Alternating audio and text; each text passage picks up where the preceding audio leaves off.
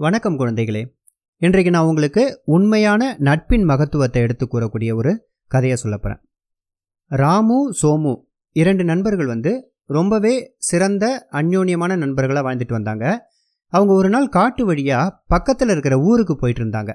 அப்படி போகிறப்ப ஒரு அடர்ந்த புதரில் இருந்து ஏதோ ஒரு சத்தம் வந்துச்சு. ரெண்டு நண்பர்களும் ரொம்பவே பயந்து போயிட்டாங்க. அப்போ அந்த புதரில் இருந்து ஒரு கரடி அவங்கள நோக்கி வந்துக்கிட்டு இருந்துச்சு. ராமு உடனே வேகமாக ஓடி போய் ஒரு மரத்தோட உச்சியில் ஏறி உக்காந்துக்கிட்டான். அவனுக்கு தன்னோட வந்த நண்பனை விட தன்னுடைய உயிர் தான் முக்கியமாக இருந்துச்சு. அதனால் சோமுவை அந்த கரடிக்கிட்டேயே விட்டுட்டு மரத்து மேலே ஏறிட்டான்.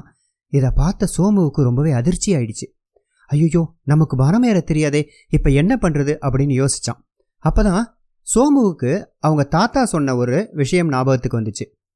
கரடி ஏற்கனவே இறந்து போன எந்த மாமிசத்தையும் சீண்டாது தானே ஒரு மாமிசத்தை அடித்து அதை தான் சாப்பிடும் அப்படின்னு அவங்க தாத்தா சொன்னது நினைவுக்கு வர உடனே தரையில் படுத்துக்கிட்டு மூச்சை அடக்கிக்கிட்டு இறந்து போனது மாதிரி நடிக்க ஆரம்பிச்சிட்டான்.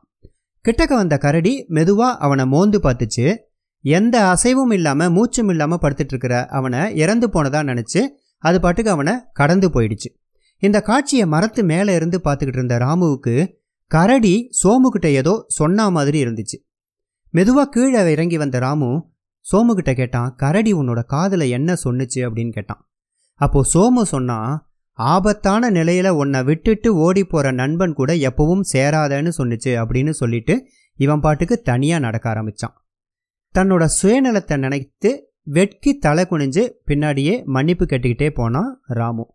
இப்படி நீங்களும் உங்களுடைய நண்பர்களோட பழகும் பொழுது சுயநலம் இல்லாமல் ஏதாவது ஒரு இக்கட்டு வரும்போது அவர்களையும் காப்பாற்ற பழகி கொண்டால் உங்களுடைய நட்பு மிகவும் தூய்மையான நட்பாக இருக்குங்கிற நீதியை போதிக்கக்கூடிய அந்த கதையாக இருக்கும்.